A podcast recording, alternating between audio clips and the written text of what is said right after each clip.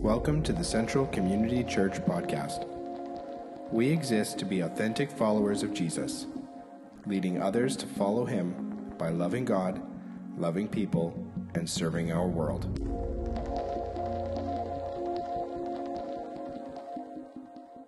Good morning. It's good to be here. Exodus 5. Afterward, Moses and Aaron went and said to Pharaoh, Thus says the Lord, the God of Israel Let my people go, that they may hold a feast to me in the wilderness. But Pharaoh said, Who is the Lord that I should obey his voice and let Israel go? I do not know the Lord, and moreover, I will not let Israel go. Then they said, The God of the Hebrews has met with us. Please let us go a three days' journey into the wilderness, that we may sacrifice to the Lord our God, lest he fall upon us with pestilence or with a sword. But the king of Egypt said to them, Moses and Aaron, why do you take the people away from their work? Get back to your burdens. And Pharaoh said, Behold, the people of the land are now many, and you make them rest from their burdens. The same day Pharaoh commanded the taskmasters of the people and their foremen, You shall no longer give the people straw to make bricks as in the past. Let them go and gather straw for themselves. But the number of bricks that they made in the past you shall impose on them. You shall by no means reduce it, for they are idle. Therefore they cry, Let us go and offer sacrifice to our God. Let heavier work be laid on the men, that they may labor at it, and pay no regard to lying words. So the taskmasters and the foremen of the people went out and said to the people, Thus says Pharaoh, I will not give you straw. Go and get your straw yourselves, wherever you can find it but your work will not be reduced in the least. So the people were scattered throughout all the land of Egypt to gather stubble for straw. The taskmasters were urgent, saying, Complete your work, your daily task each day, as when there was straw.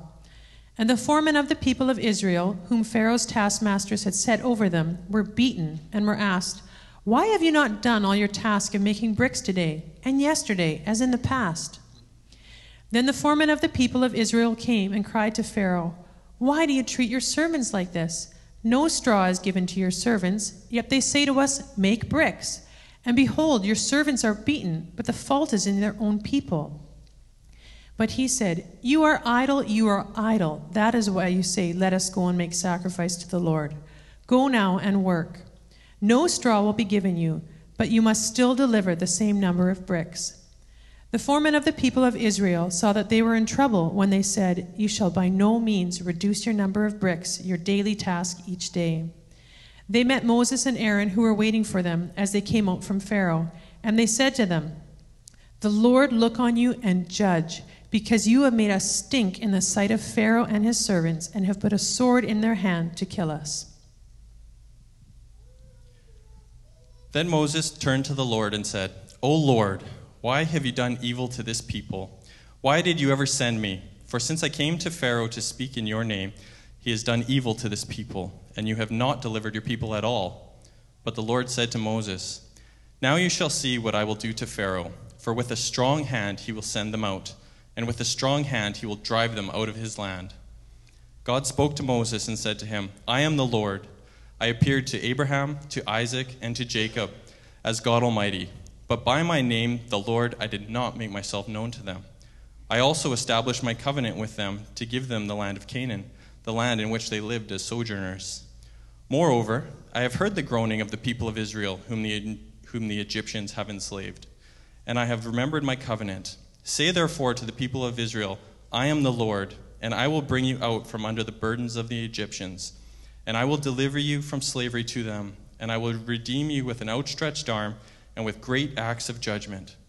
I will take you to be my people, and I will be your God, and you shall know that I am the Lord your God, who has brought you out from under the burdens of the Egyptians. I will bring you into the land that I swore to give to Abraham, to Isaac, and to Jacob. I will give it to you for a possession. I am the Lord. Moses spoke thus to the people of Israel, but they did not listen to Moses because of their broken spirit and harsh slavery. So the Lord said to Moses, Go in Tell Pharaoh, king of Egypt, to let the people of Israel go out of his land. But Moses said to the Lord, Behold, the people of Israel have not listened to me. How then shall Pharaoh listen to me? For I am of uncircumcised lips. But the Lord spoke to Moses and Aaron and gave them a charge about the people of Israel and about Pharaoh, king of Egypt, to bring the people of Israel out of the land of Egypt. These are the heads of the fathers' houses the sons of Reuben, the firstborn of Israel, Hanoch, Palu, Hezron, and Carmi. These are the clans of Reuben. The sons of Simeon, Jemuel, Jamin, Ohad, Jachin, Zohar, and Shaul, the son of a Canaanite woman. These are the clans of Simeon. These are the names of the sons of Levi according to their generations Gershon, Kohath, and Merari. The years of the life of Levi being 137 years. The sons of Gershon, Libni, and Shimei by their clans. The sons of Kohath, Amram, Izhar, Hebron, and Uzziel. The years of the life of Kohath being 133 years. The sons of Merari, Mahli, and Mushi. These are the clans of the Levites according to their generations. Amram took as his wife Jochebed, his father's sister, and she bore him Aaron and Moses, the years of the life of Amram being 137 years. The sons of Izhar, Korah, Nepheg, and Zichri. The sons of Uzziel, Mishael, Elzaphan, and Sithri. Aaron took as his wife Elisheba, the daughter of Amminadab and the sister of Nahshon, and she bore him Nadab, Abihu, Eleazar, and Ithamar. The sons of Korah, Assir, Elkanah, and Abiasaph. These are the clans of the Korahites. Eleazar, Aaron's son, took as his wife one of the daughters of Putiel, and she bore him Phinehas. These are the heads of the fathers' houses of the Levites by their clans. These are the Aaron and Moses to whom the Lord said, Bring out the people of Israel from the land of Egypt by their hosts. It was they who spoke to Pharaoh, king of Egypt, about bringing out the people of Israel from Egypt, this Moses and this Aaron. On the day when the Lord spoke to Moses in the land of Egypt, the Lord said to Moses, I am the Lord. Tell Pharaoh, king of Egypt, all that I say to you. But Moses said to the Lord, Behold, I am of uncircumcised lips. How will Pharaoh listen to me?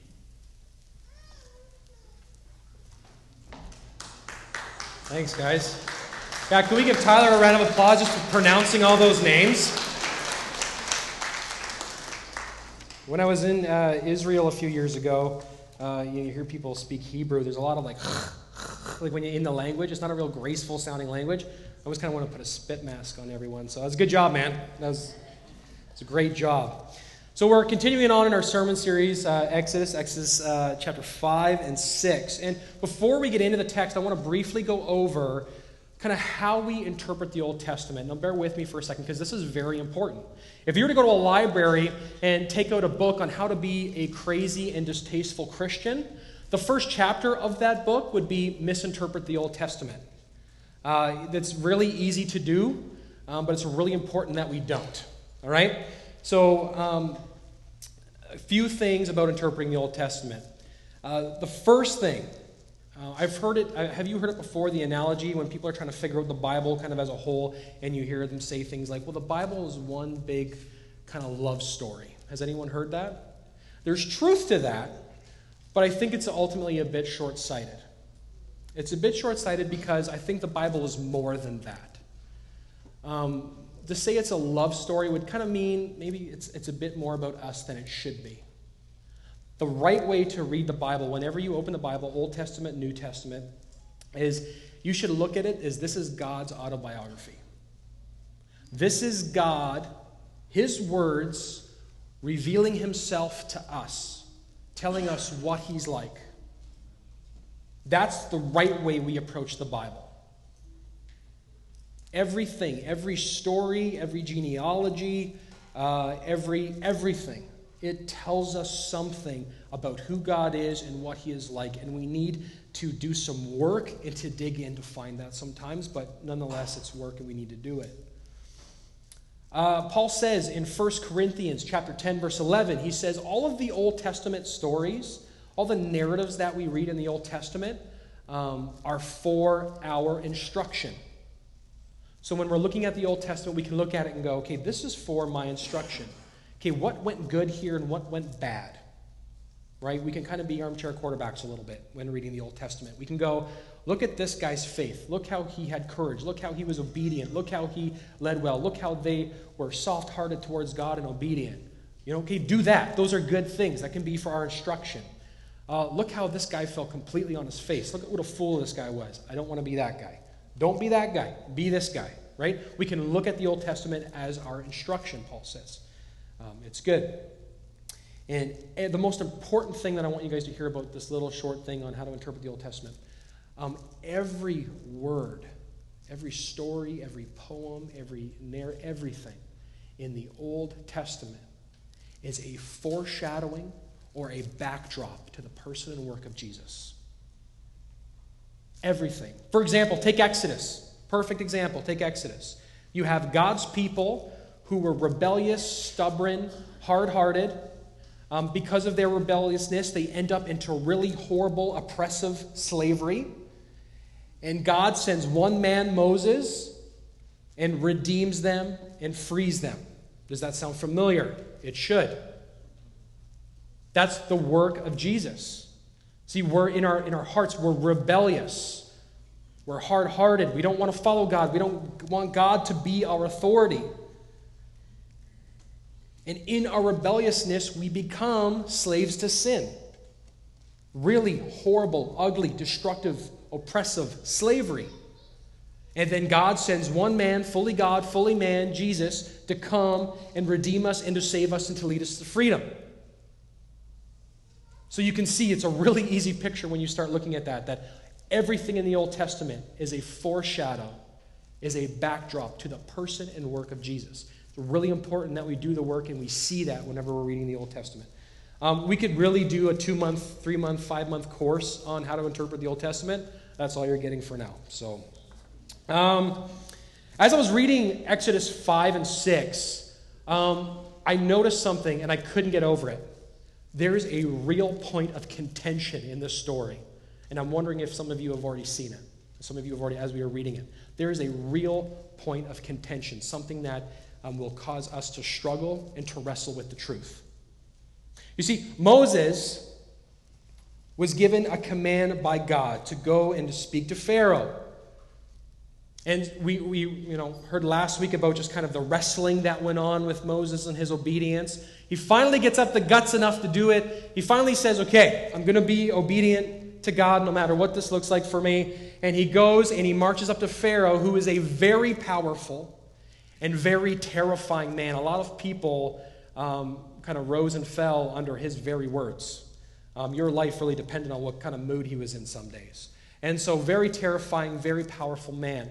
And God says, Yeah, you go up to that guy and you demand that he allow my people a three day pass to go and to worship me in the wilderness away kind of from Egypt. Three day pass to go and to worship. And uh, so Pharaoh, okay, God, this is crazy, but I'm going to do it. He walks up to Pharaoh, and Pharaoh says, Yeah, that sounds like a, a uh, you problem, not so much an us problem. Um, not only am I not going to grant you the three day pass, I'm going to make your slavery more oppressive. Because if you have time to go out on a little camping trip and to go worship your God, that must mean I'm not giving you enough to do. That's what that must mean. So I'm going to make your work harder. I'm going to make your life harder than it already is.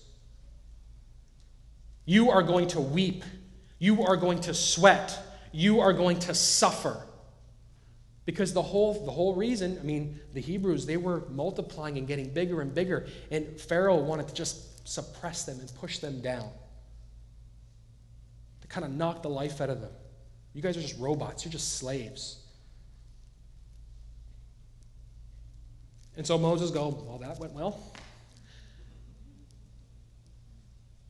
Think about that for a second. Just stop. And just think for a second. So Moses' obedience resulted in his suffering and the suffering of a nation. His obedience to God resulted in suffering. Wait a second. I thought that if I was obedient, I thought that if I did what I was supposed to do, that God should bring good things into my life. I thought that if I did what I was supposed to do, and God, I was obedient and I did everything. God, I, I, I went to Bible study, I, I went to home group, I, I tithe, I gave my time, and I gave my resources. Shouldn't good things then happen to me in my life? This type of thinking is actually quite prevalent in the church. It's quite prevalent in the church. At the core of this statement, at the core of these thoughts, is something called the prosperity gospel. Many of you have probably heard about it. And the bottom line of the prosperity gospel is this if God is for me, and God, I'm God's child, He loves me, we have a relationship, that means then that my life should be blessed. And the way we define blessing, this is important, is health, wealth, and happiness. So if God is for me, I should be happy, healthy, and wealthy. And if things are going really, the opposite is true. If things are going really bad in my life, that must mean then that I have some kind of sin in my life that I haven't dealt with. It is so destructive. Because people take this garbage and they go home and they think, well, my loved one must have cancer because there's some unresolved sin in my life or their life.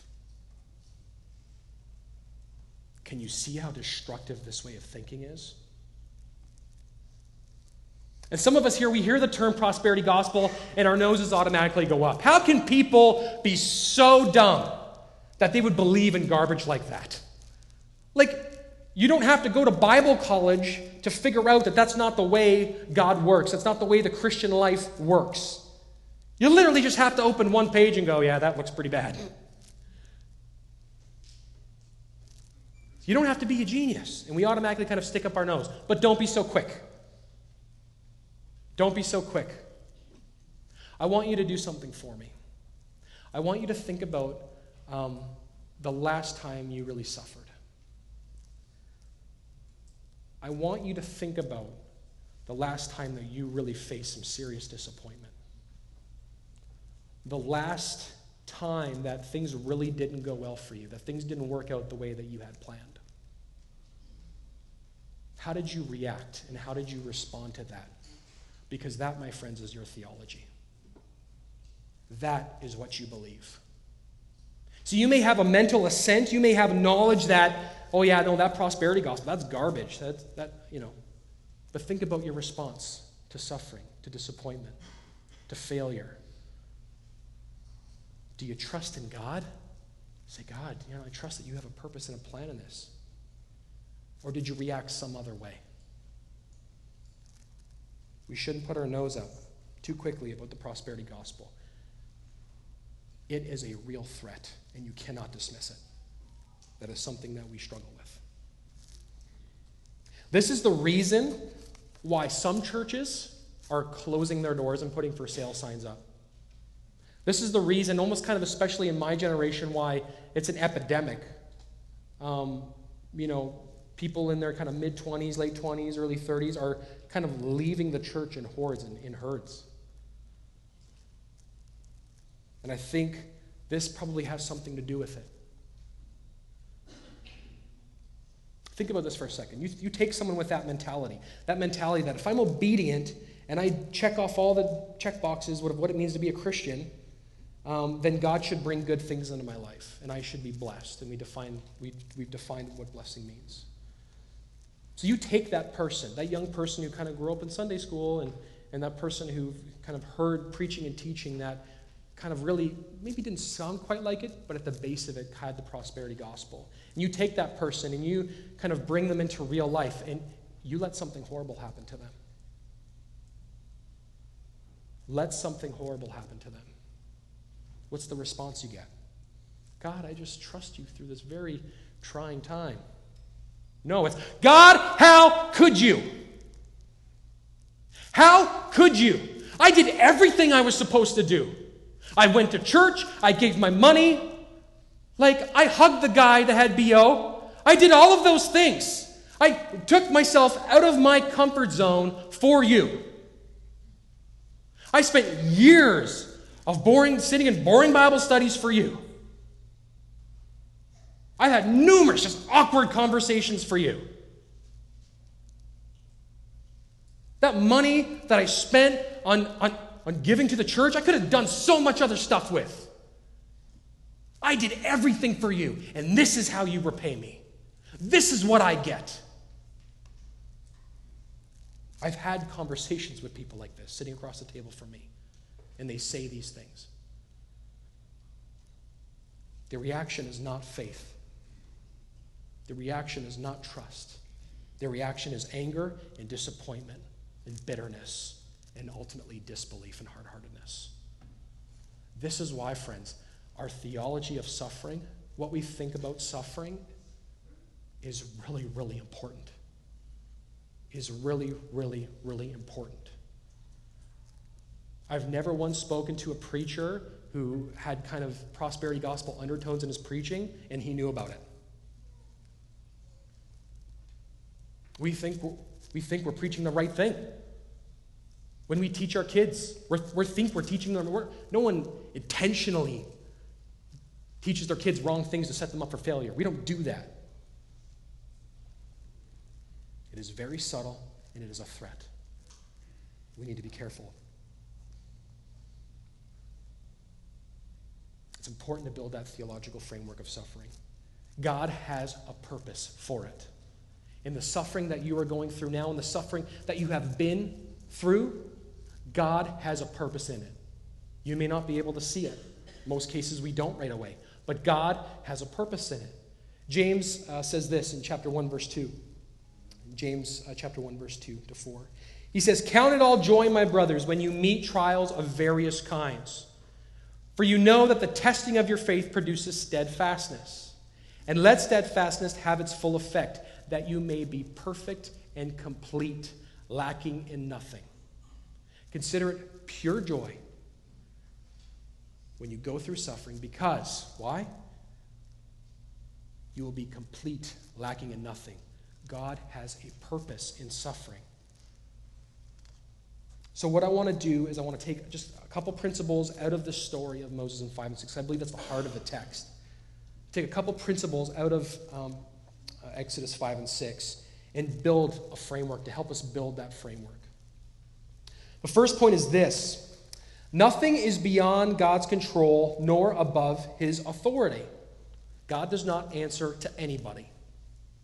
There is no one above him calling the shots. There is no one underneath manipulating him and trying to get him to do what they want him to do. God does not answer to anybody. No one is above his authority. Nothing is beyond God's grasp of control. God controls everything. This is what we mean by sovereignty. Nothing is out of his control. I have three kids. Um, my oldest is Cam. Um, we had a little episode this morning where he tried to cut his own hair. But despite that, despite that, um, he's just a really obedient kid. Like, even from birth, like, he was just a good baby. He did everything he was supposed to do, met all his milestones. Like, and it's just, you know, like, he's just got such a soft heart. Like, if he knows, like, I'm disappointed with him, um, like, he, he's just, he's, he's a wreck, right? I don't even really need to discipline him. He's just got a real soft heart. And we just had a baby girl five months ago, and I love my little baby girl, first little girl that I and, and she, um, she's just a good baby. Like, I know she's kind of caused me tons of grief and stress in about 10 years, uh, probably a lot before then. Um, but she is just, she's such a good baby, does everything she's supposed to do. Like, just a good baby. She, she eats when she's supposed to eat, she sleeps. Like, we can go out for hours, and she's just, she's good. She's just content. Like, just a really good baby. And, uh, and then we have our middle child. How many of you in this room are a middle child? Yeah, yeah, yeah. You know. He's what we call our strong willed one. Uh, sometimes I just like to call him a jerk, but he's our strong willed one.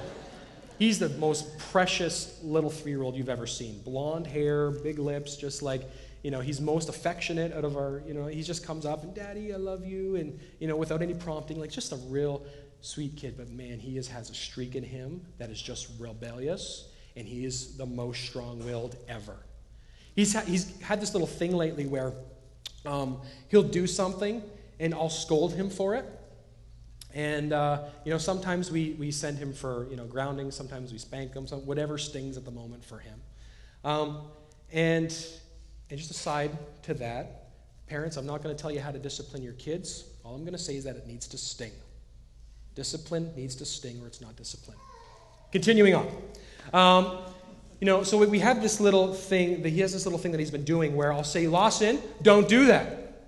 And he'll look at me, there's a little cocky grin on his face, and they'll go, Dad, you're grounded.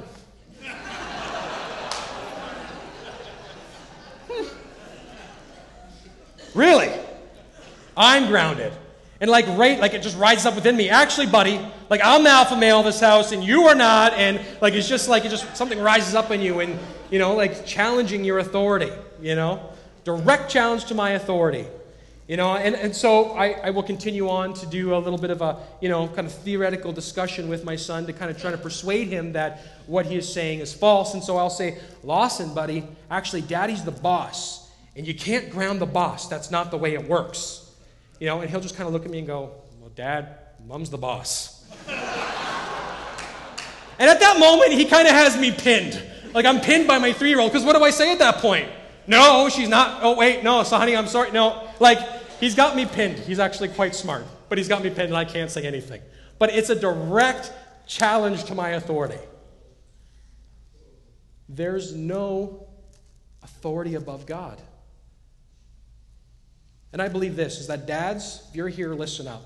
It is your job to teach your kids. That's mom and dad's job too. But I'll just kind of put the emphasis on dad here for a second. Dad, it is your job, your job to create in your kids, to build in your kids a healthy fear of authority. A healthy respect of authority. Because if they walk all over you at home, what's going to happen is they're going to go to school and they're going to do that with their teachers. And if they do that at school with their teachers, they're going to go in the neighborhood and they're going to do that with authorities in the neighborhood.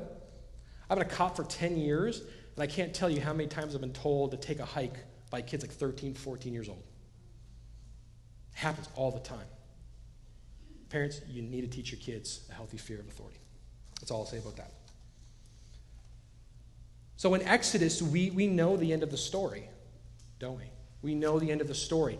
No matter how many resources that, that Pharaoh had, no matter how powerful, how terrifying, no matter, you know, no matter how just horrible of a man he was and how much power that he had, he got in the way of God's redemptive plan, and in righteousness and in justice, God took him out. Didn't even have to lay a hand on them, just simply spoke.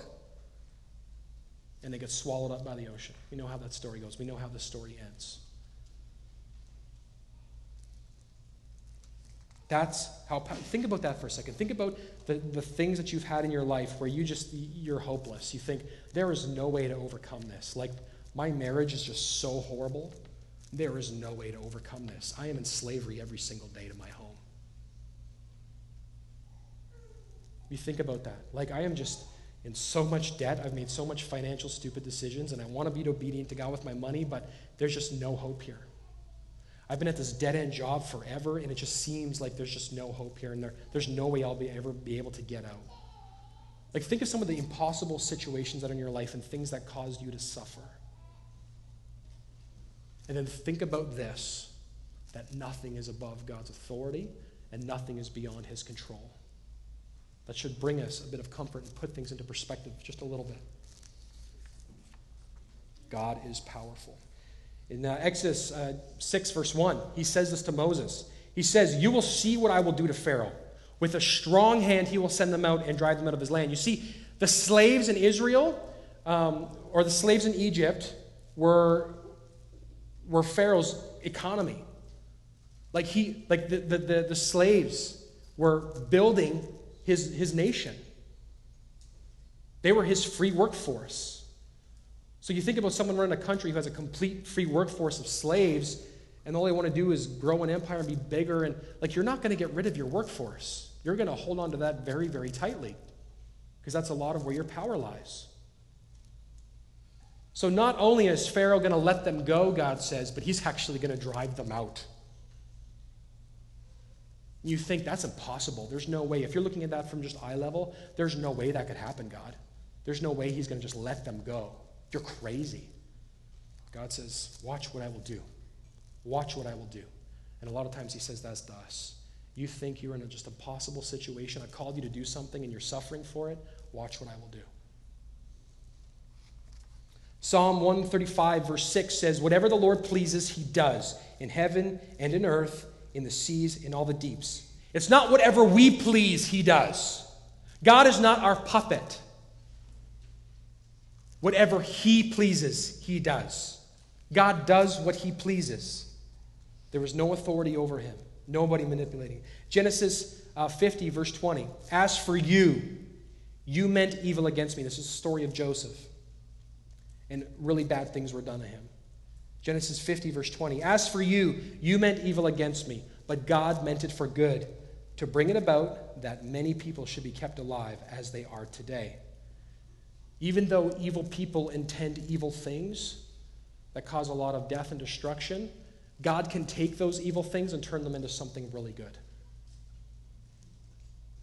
That's what he does. That's how powerful that he is. He can take a horrible situation and turn it out for our good. And the Bible is littered with stories of that. Second Chronicles uh, chapter 20 verse 6. O Lord, God of our fathers, are you not God in heaven? You rule over all the kingdoms of the nations. It doesn't matter if Trump becomes president. It doesn't matter if you voted for Trudeau because you liked his hair. And now you're really regretting your decision. It doesn't matter who is in charge. Nothing is above God's authority, nothing is beyond his control.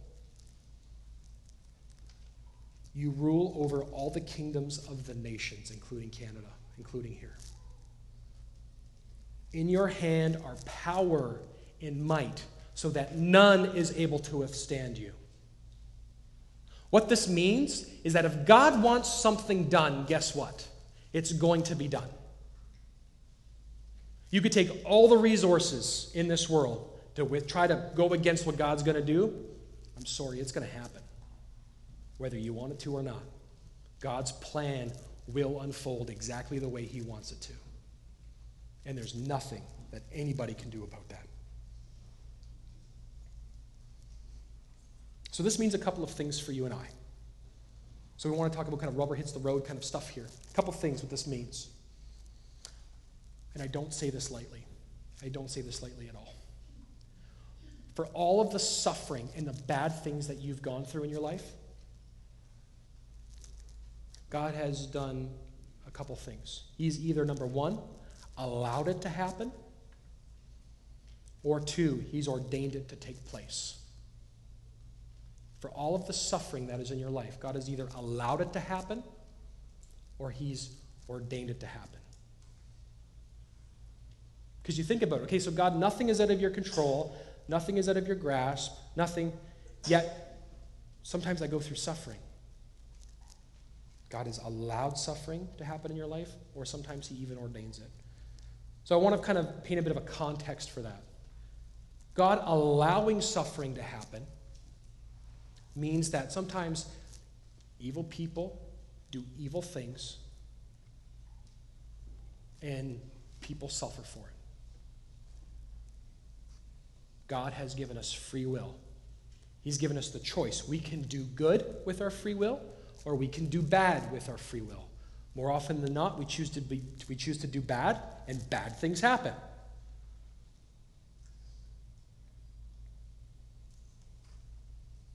And God honors our free will. He honors our free will. If He takes away our free will, do you know what happens? We become robots. Without free will, you cannot have love. You know, what if you went to your wife and said, Honey, I love you, but because I have to? Not because I want to, but because I have to. Yeah, not good, fellas. Don't ever say that. That's not love. That is not true love the way that God has depicted love. Love involves choice. It involves emotion, it involves feeling, it involves, but it also involves choice. And if God removes our free will, we are unable to love. And that's really the bottom line of what makes us human. What makes us created in the image of God is our ability to love and to choose love. But we take that free will and we do bad things. And so God allows it because He honors our free will. He's not going to take that away. But you can't put the blame on God for that. Can't put the blame on God for that. There's lots of times I show up to a scene and one bad guy, you know, hits somebody, and the person goes, How come you weren't here? How could you let this happen? I'm like, I didn't hit you. Like, I didn't take the baseball bat to your kneecaps. You know what I mean? I didn't try to collect the drug debt. I didn't try to do those things. That guy did. Be mad at that guy. I'm here to try to help and clean up the mess. It's the kind of same thing with God. Can't blame God for the evil that we do. Yes, He's created with free will, but there's a purpose behind that, a greater purpose. So God has allowed your suffering, and sometimes He even orchestrates it. I remember last time I was preaching, um, I told you a story about a buddy of mine. He's actually my neighbor. His name was Jay, big guy, looks like the Hulk. Um, so they had just moved in next door. And so um, basically, you know, we, we kind of knew his wife Susie's a social worker, and I kind of knew her a bit through work. And so, so we didn't really know them at all, but so we said we want to get to know them. They're our new neighbors. So Let's have them over for dinner, right? So Danielle and I are kind of getting the house ready, trying to clean up, kind of make a good first impression on our neighbors. And, uh, and it was the week after Easter. And so we had this leftover ham in the fridge. And this ham was starting to kind of smell a little bit. So Danielle said, That's a blue job. Go and throw the ham. Deal with the ham. Right? So I go, All right, blue job. I'm, you know, that's my job. Gonna do it.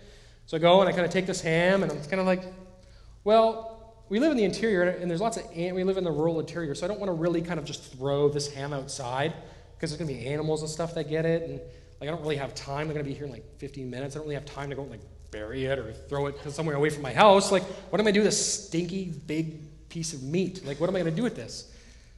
I know what I'll do. I'll put it down the garburator. Yeah, that'll work. I never said it was smart. Like, my goal is to make you feel better about your dumb decisions so that you can hear mine and feel better. So, you're welcome for that. Um, so, anyway, I take this ham and I begin to kind of put it down the garburator and just. Sure enough, the motor stops and the water starts backing up out of the sink. And so at that moment, I start to panic, right? Because we have neighbors coming over. Like, my wife's going to be so mad. And I need to get rid of this. I, I know what I'll do. I'll, I'll, I'll, plunger it. I'll take a plunger and I'll try to plunger that sucker out of there. And so what happens is I start plungering, and the water between the ball of ham and, and, and the top of the sink pressurizes. And so I kind of like, okay, that's not coming out. And I, I'm trying to get the thing off, and it won't come off. And I kind of brace myself. And and I pop it off, and there's this like fountain of ham water pouring out of my sink, and it spackles all over the ceiling of my house, my popcorn ceiling, and it's all over me. And Danielle kind of comes in, and it's all over her, and it's all over her house, and our house is completely disgusting. It smells like dirty ham water, and like I've just blown it hard, right? Like this is like the worst way that you could, like it was just brutal. And in the midst, and we hear ding dong.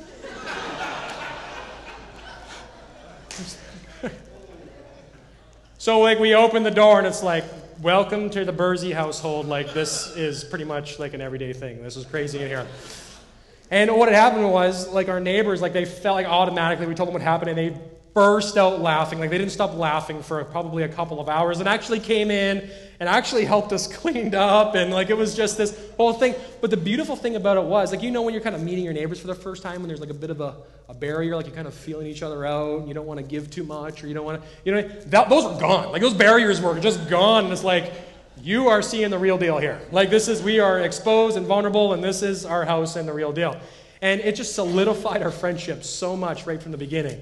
So it's kind of a silly story about how God practically worked in that scenario, but you even take the most more kind of serious, I guess, stories in your life and you look at, you know, God uses and even ordains suffering for our good. For our good. God allows suffering and sometimes he even ordains it. So I want you to take those truths. Take those truths for a second in your mind. And I want you to pair them with this. Romans 8:28. And we know that for the good of those, uh, and we know that for those who love God, all things work together for good, for those who are called according to his purpose. Romans 8:28 probably was on your coffee cup this morning. So in order to define what good means, so God works for the good. So in order to define what good means, we ultimately need to find the purpose. And the purpose is this. The purpose is this. The reason you exist the reason you draw breath, the reason that you are here, the reason, the, the, the core being of our existence is to worship God. At the base of everything, that's the reason we exist. That's the point. That's the purpose of your life. You know, you have people wondering sometimes, like, what's the point of my life? Like, just in the rat race, I'm just like, what's the, what's the point, God? What's the point of my life? The point of your life is to worship God. If you worship God with your life, you are doing what you were created to do. And I'm going to say something here it might not sit really well with you, but just hear me out. If you're going to write something, write this down. God's aim in all he does is for his own praise and his own glory. In everything that God does, it's for his own praise and his own glory. And some of you say, well, that sounds a bit egotistical. That actually sounds a bit arrogant. Really?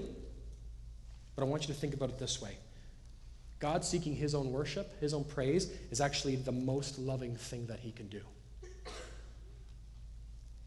John Piper said this. He said, In view of God's infinitely admirable beauty and power and wisdom, what would his love to a creature involve?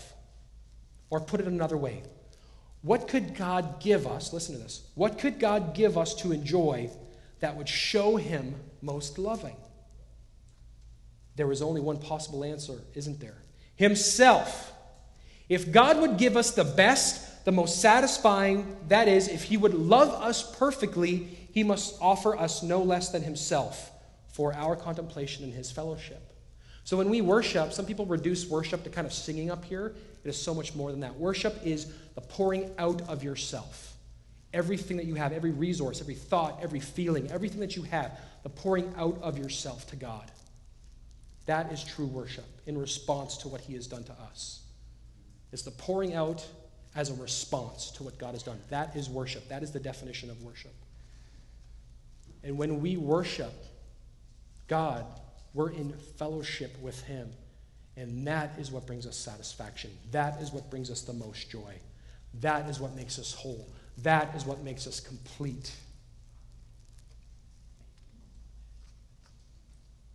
God is about his own worship. You see, he cares about you. He loves you. He knows your situation. He knows the only way that you will be complete and satisfied is by worshiping him. And listen to me, he will orchestrate things in your life to that end. He will orchestrate your circumstances, he will orchestrate things in your life to that end. Your suffering has a purpose. It will make you an authentic worshiper of God, which will ultimately end in your joy and your satisfaction. So, quickly, what this means for us is that it's not about you. The most loving thing that I could say to you in regards to your relationship with God and with His people is that it's not about you. If you make your life about you, you will be miserable and you will miss out on the bigger picture that God has for you because it is not about you. When you worship God and you focus on Him fully and you pour yourself out to Him, that is where you will find joy. But I, I don't really like the stage. It kind of looks like you went all out with the cross here, but you got lazy here and didn't finish the cross. Like, I kind of, I don't really like the stage. It's not about you. I don't really like the music. It's not really, I'm sorry, it's not about you. I don't like that little tuft of hair that comes out of Pastor Josh's shirt when he wears a low cut. I don't like that. I don't like. Sorry, friends. Sorry. It's not about you. Quickly, I was having a conversation with a, a gentleman. Uh, we'll just call him John, out in the foyer there a couple weeks ago. And he's been going to this church longer than I've been alive. And so part of uh, you know what a leader does is he you know he'll dig into the past and, and look at okay where have we been because only then can we decide where are we going. So I'm talking with, with John and, and John's kind of saying you know like we we're in a really good place now. It hasn't always been that way. So I'm talking about like kind of what are some things that you know what I mean like, you kind of really like or you really miss about kind of the way that you church was. He's like well I really like hymns. Like we don't really sing a lot of hymns anymore. I just really love hymns. You know. And, and, and then he continued to say, so I'm expecting him, you know I mean? Okay, he's going to start going off about hymns and how we need to go more old school and start talking, you know, playing more hymns. And then he says, but, you know, if I want to listen to hymns, I can just kind of go home and, and listen to hymns. I don't, I don't, I don't need to, I need to hear that here. He's like, but when I look out and I see people authentically worshiping God and engaging God through music, he's like, that is a beautiful thing. And that is what I love. And John told me a couple things about himself in that moment. That told me that he was at a level of spiritual maturity where he valued the worship of God over his own preferences.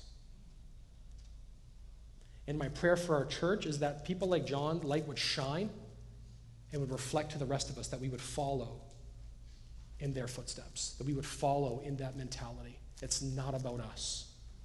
What we do here is not about us. The question you need to ask is Is this God glorifying? Is this in line with God's redemptive plan? And is this His will? Those are the questions you need to ask, not what do I like? What do people like? If there's any members of the lead team in here, any pastoral staff in here, listen to me. Guys, I know that it is really, like in any leadership position, people pleasing is the hardest thing you have to deal with. And the most loving thing that we can say as a leadership team and as a pastoral team is to say, We love you, but we're not making this about you. We're making this about His praise and His glory for your good.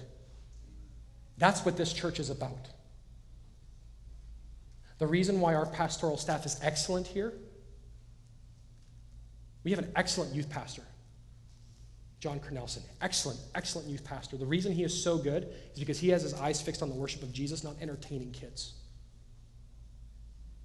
The reason Pastor Matt's vision is so strong is because it's for the worship of God, not just building an empire. We need to ask the question Is this the will of God? He has a will, He has a purpose in your suffering. Not first about your circumstances, it's first about His worship, and that's what makes you whole. Guys, you can come on. And I know that some of us uh, this morning, um, you're going through suffering and deep things more than I'll ever understand or I'll ever know. Um, and I just want to read Exodus 6, verse 6 to you. Say therefore to the people of Israel, I am the Lord, and I will bring you out from under the burdens of the Egyptians. Listen to this. If you're going through suffering right now, this is for you. And I will deliver you from slavery, and I will redeem you with an outstretched arm and with great acts of judgment.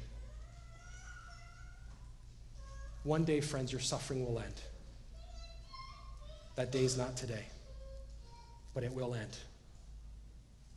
It might be later on today. I don't know, whenever God decides to come back and culminate all things. But it's not right at this moment.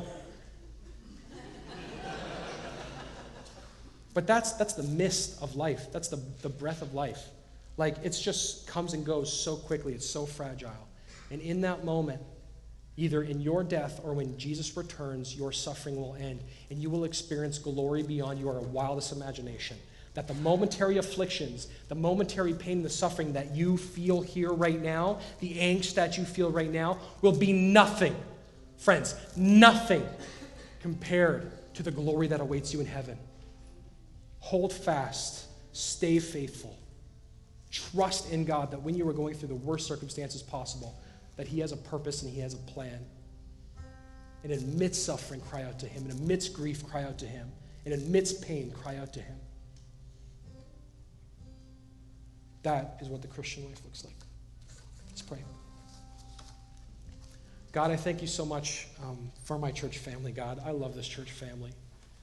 God, and I just pray that you would take hard words and just produce soft hearts. God, that we would trust you and we would turn to you. For those who are going through pain and sorrow right now, God, I just pray that you would lift their heads.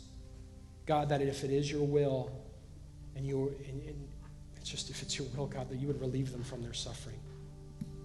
God, but if it is not, God, that you would give them the strength, that you would give them the ability to lift their heads and look to you and trust in you in the hardest moments of their life. Would you be with us, God? Would you turn our church into a group of people who authentically worship Jesus? God, not, we wouldn't come in here and be fake. We wouldn't come in here and put on a facade. God, that you would soften hearts. God, do what you have to do to break us. Even if it means just breaking us do what you have to do, God, to produce soft hearts and authentic worshipers of God in this place. In Jesus' name.